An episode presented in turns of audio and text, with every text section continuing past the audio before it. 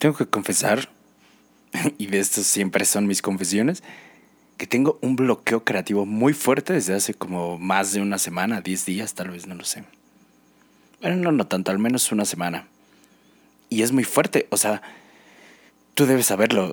Nosotros trabajamos para la publicidad y siempre debemos estar generando ideas. Y cuando tienes un bloqueo creativo, es complicadísimo. O sea, ¿cómo le haces? es difícil, es difícil.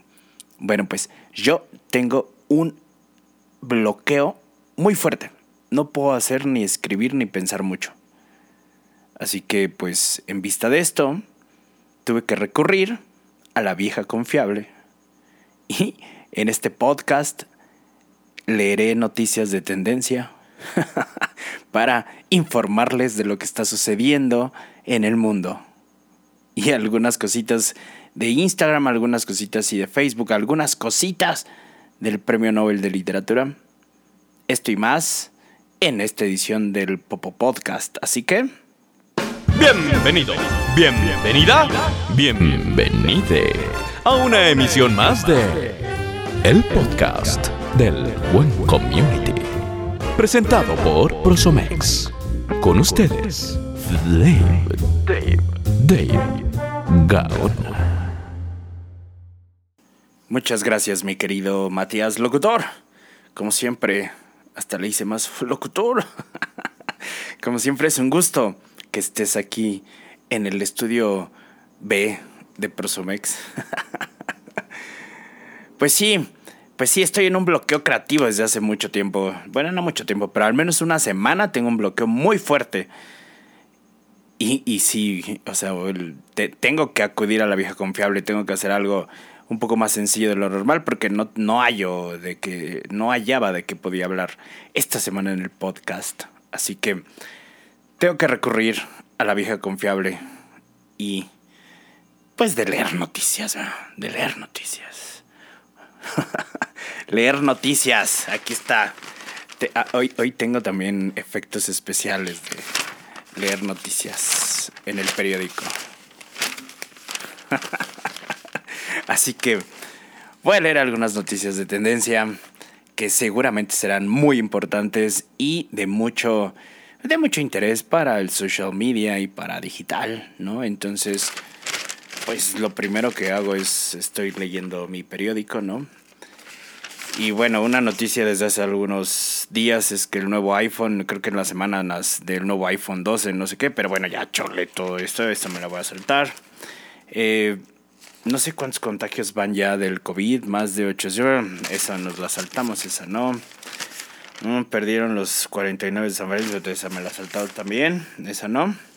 Pero hay una interesante de las noticias que Luis Clerc, que no sé todavía cómo pronunciarlo correctamente, Luis Clerc ganó el Premio Nobel de Literatura en, este año.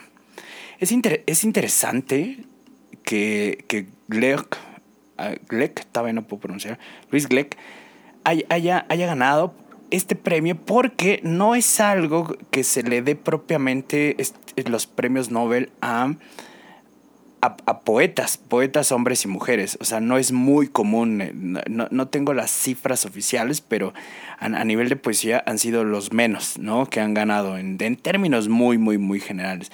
Y tampoco es tan común porque se lo dieron justamente a una mujer, ¿no?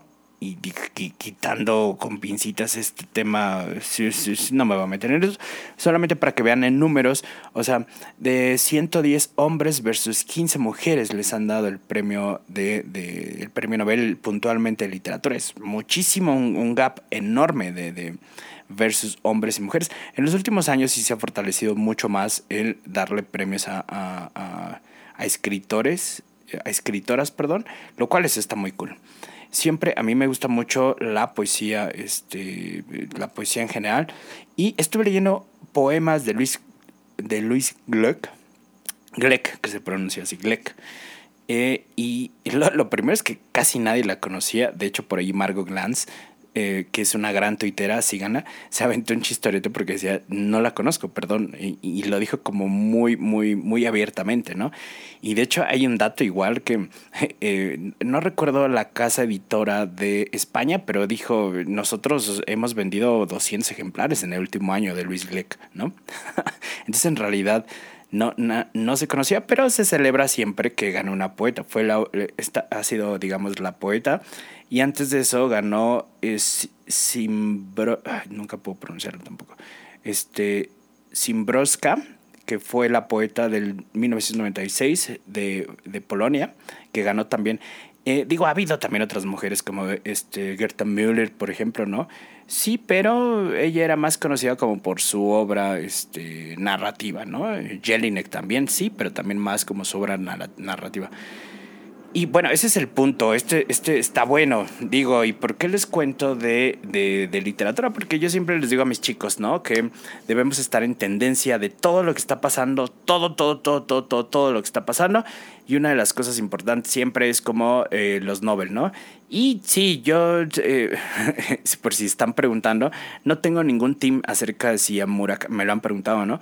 Si creen que a Murakami le deben dar el Nobel o no y yo siempre digo, pues, em, eh, digo, yo no soy, no, no, no, a mí no me gusta Murakami, ¿no? Es, es bueno, es bueno con lo, con lo, que hace con su prosa. Digo, es una prosa muy sencilla, muy normal, muy limpia, ¿no? O sea, tampoco es del, del otro mundo, o al menos las traducciones que yo he leído. Eh, y los temas, bueno, pues sí, eh, está enganchador Murakami. Pero siempre hay otros autores mucho más valiosos, ¿no? Para la historia de la literatura. Y tal vez ahí es donde Murakami no es como muy favorito en ese sentido, ¿no? Vieron el meme de Murakami con la playa del Cruz Azul, por cierto, ¿no? Eh, y bueno, esto es, una pelea siempre de, de, de, muy políticamente a los novelos, o sea, tampoco es como tan así ya saben, no me voy a meter mucho en esas cosas, pero bueno, sí, no sé si alguna vez se lo van a dar a Murakami, la verdad es que yo no creo, sinceramente, y pues listo. Esa es una de las noticias. Voy a seguir leyendo las noticias. Me encanta. Mati estaría orgulloso de mí porque estoy así, estoy metiendo este sonidos, ¿no? Este sonidos de estoy leyendo la noticia. Oigan, pero lean a, Luis Glick, la verdad es que es increíble, es muy buena poeta, es muy buena poeta. Algún día les contaré más de esto, pero hoy no será el momento. Ok. Otra de las noticias que tenemos aquí es que hasta voy a ser como de locutor de... Instagram cumple 10 años y lo celebró con iconos clásicos.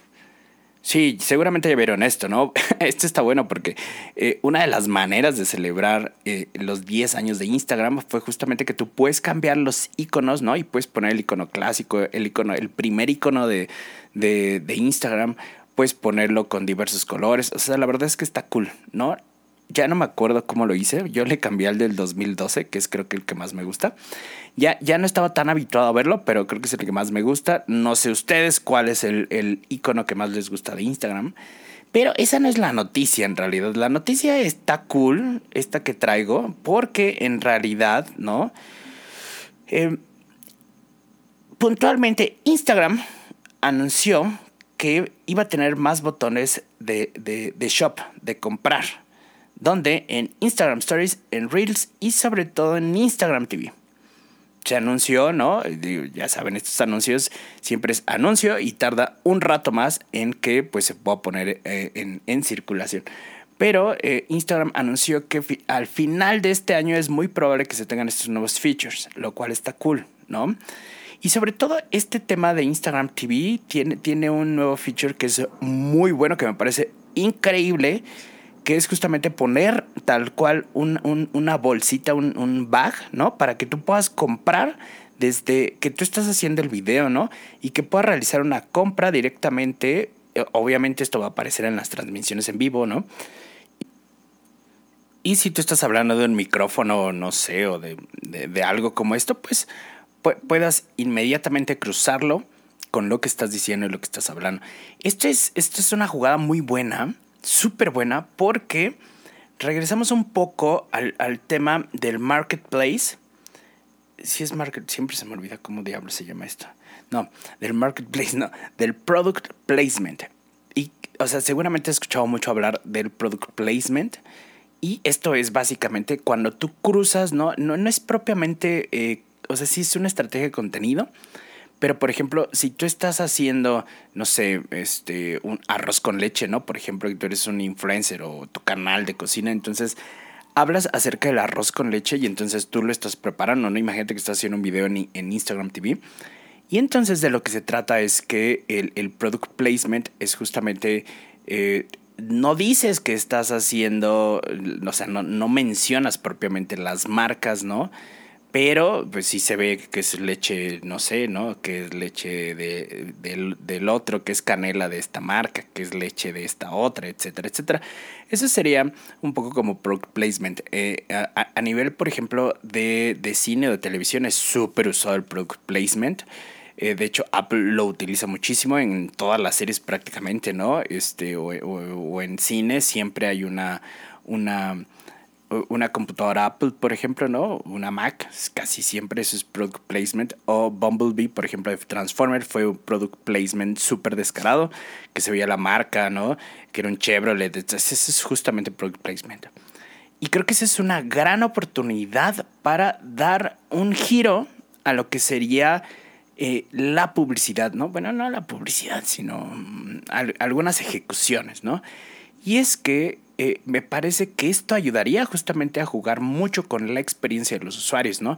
Para fortalecer el contenido de los creadores, no solamente poner una foto o un microvideo anunciando algo, ¿no? Sino que de esta manera sería una experiencia totalmente diferente para anunciar un producto. Esto me parece algo totalmente novedoso y totalmente ganador, ¿no? Así, súper ganador. Y esto tiene que ver, ¿no? Esto tiene que ver, este es un chisme, ¿no? Este es el chisme de, así, del periódico. y esto tiene que ver con los esfuerzos que ha hecho TikTok justamente a nivel de publicidad, ¿no? Y, y, este es el chisme justo porque ustedes saben, y esto es una noticia ya vieja, ¿no? que para que TikTok pudiera ingresar, la empresa, ¿no? Este, pudiera ingresar directamente al mercado de Estados Unidos, tenía que comprarlo, ¿no? O parte de las acciones, un, corporativo estadounidense. Y si lo recuerdan bien, uno de los, de los inversionistas, creo que con, si mi memoria no me falla, el 20% de TikTok fue Walmart. Y entonces, en el bajo mundo, se cree que esto viene a, o sea, viene a revolucionar mucho a nivel de, de, de industria y a nivel de ads, propiamente, ¿no? Y entonces, esto que está haciendo Instagram es adelantándose a todo el vendaval que va a venir con TikTok más Walmart. Y es que, justo, es que el chisme es buenísimo, o sea, es buenísimo. es un chismesas. Estoy, estoy en la sección de chismes aquí, miren. Estoy leyendo. Y es que eh, esta es otra noticia también de super tendencia. En, y, y estos son insights muy valiosos.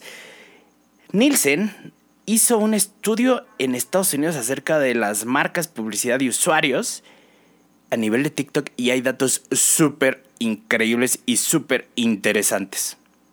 Por ejemplo, este es un dato muy, muy, muy interesante. 61% de los usuarios de TikTok sienten que la publicidad en la plataforma es única entre las principales plataformas sociales.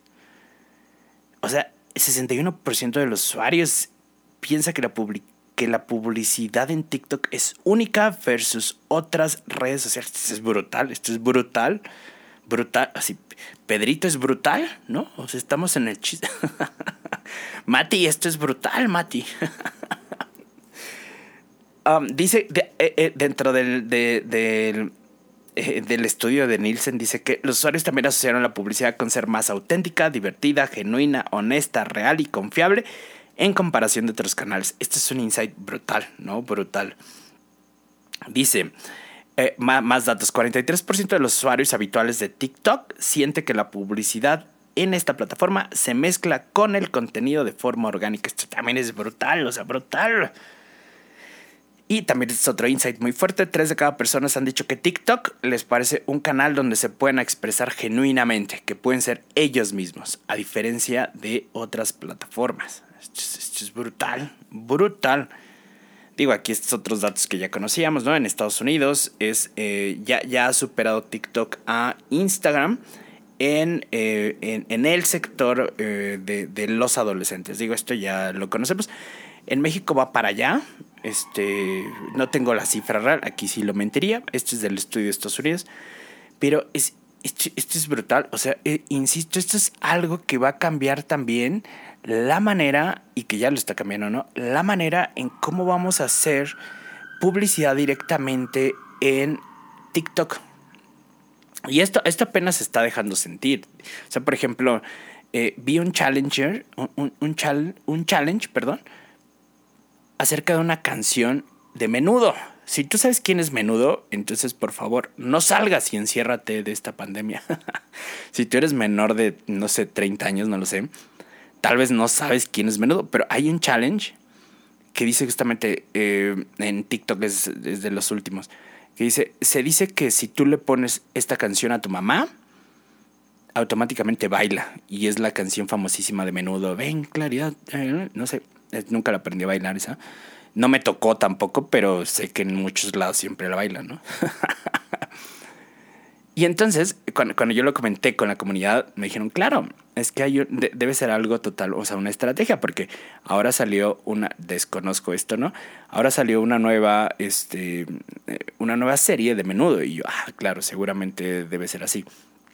Pero ve cómo justamente esto que debe ser totalmente este, viral de alguna manera, pagado, ¿no? O sea, se siente totalmente orgánico, ¿no? O sea, y, insisto, y esto es, eh, eh, pues es así, ¿no? Y también algunas tendencias, obviamente, ¿no? Que ahora nacen ya desde TikTok, eh, etcétera, etcétera. Iba a meterme en, en, camisas que no, no, no, no, no, no, no, no en este momento, no. No, no, no. Pero bueno, ese, está súper cool también, ¿no? O sea, de verdad, y, esto creo que va a llegar a, revitalizar mucho a nivel de, de ejecuciones y a nivel de ads que vamos a poder hacer, ¿no? Sobre todo, insisto, que vamos a tener que jugar con eh, em, momentos o con esfuerzos mucho más orgánicos que antes, ¿no? O sea, ya va de, vamos a, si antes la publicidad, es que no sé en qué momento se perdió eso, de las redes sociales, cuando empezaron las redes sociales hace algunos años, ¿no? Que se hablaba del contenido y entonces se decía que debía hacer el contenido totalmente soft sell versus eh, hard sell que eran otras plataformas y no sé en qué momento se perdió eso y ahora todo este, prácticamente contenido y prácticamente anuncios son super hard sell, ¿no? Y esta es una gran oportunidad para regresar realmente a lo que sería ¿no? las raíces del contenido mismo en redes sociales, o al menos lo que se hablaba siempre desde hace algunos años, ¿no? y, esa, noticia es brutal. Esperemos que eh, esto pues, pues sí, puede ser, este, o puede estar disponible a finales de, del año, nunca se especifica nada, ¿no? Etcétera, etcétera. Otro de los chismes de la farándula, ¿no? Estoy viendo en mi periódico, es que eh, hace una, semana una semana, me parece, o dos semanas, grabé un podcast sobre The Social Dilemma, ¿no? Este documental de Netflix. Si quieres leer, si quieres escuchar mi opinión puntualmente de Social Dilemma, que bueno, eh, o sea Netflix exageró muchísimo y los especialistas exageraron muchísimo, muchísimo. Y bueno, pues salió la respuesta, también es noticia de esta semana, salió la respuesta de Facebook, la respuesta oficial justamente de Facebook, ¿no? A The Social Dilemma. Y básicamente lo que dicen ellos es exactamente lo mismo. Güey, lo voy a decir muy mexicanamente y chilangamente, pero dijeron, güey, se mamaron. O sea, de hecho, inclusive ellos apelan a esto de, están utilizando el mismo algoritmo que nosotros, ¿no? Que ustedes utilizan para que las personas vean más contenido, de la misma manera que otras aplicaciones como Uber, como las, las dating apps funcionan, ¿no? Inclusive las, las apps de música. Entonces sí le dieron como un, espérate, ¿no? Y resolvieron todos y cada uno de los puntos eh, justamente sin, sin, enfrentarse al, documental, solamente diciendo, esto no funciona de esta manera, ¿no? Y ese es otro chisme. Y si quieren leer justamente mi, digo, si quieren escuchar la opinión, que la verdad es que está, está, está buena, ¿no? Está buena porque si yo la pensé seguramente, ¿no? la verdad es que Y, y, si no han visto el documental, pues véanlo. Está súper cool. Me parece un poco de lo que hacemos y de lo que trabajamos, ¿no? otras del. Voy a dejar de hacer ya mi sonidito de periódico. Otra de las noticias. Otra de las noticias es que. Digo, esto ya no es tanta noticia, pero creo que, creo que no se ha platicado muy a fondo. Otra de las noticias es que Instagram, digo Instagram, otra de las noticias es que Stories también ya va a estar, ya, estará disponible para LinkedIn. Y se acuerdan que hace, unos meses también hubo un cisma muy fuerte porque se supone que se iban a integrar las, las stories a Twitter también, ¿no? Y al final ya no recuerdo qué pasó bien, pero también está el anuncio que se van a integrar las stories a LinkedIn. Y bueno, todo a nivel de stories, pues, insisto, una, una manera de cómo se hizo el cambio de comunicación. Prometo platicar de esto, prometo platicar de esto porque, y lo he dicho creo que en otro podcast, Snapchat, Snapchat, Snapchat cambió la manera de comunicarnos en la década anterior y de la comunicación en general. O sea, Snapchat cambió la manera totalmente en cómo nos comunicamos, pero así brutal, fue un cisma. Hay un antes y un después de Snapchat como comunicación.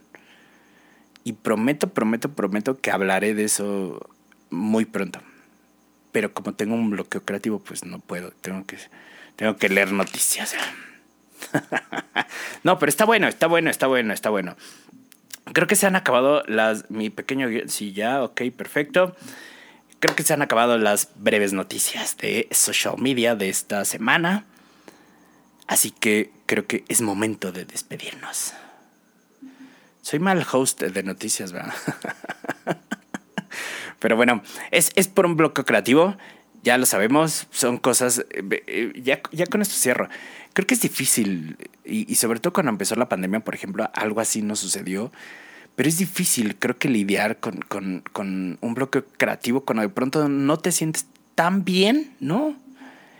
Y eso afecta a tu trabajo, es muy, muy feo, insisto, y más cuando eres community manager, que de pronto tienes que estar haciendo mil cosas, etc. Pero bueno, voy a trabajar en que esto se resuelva pronto muy pronto. Y ya, yo creo que es un tema de la pandemia, no lo sé.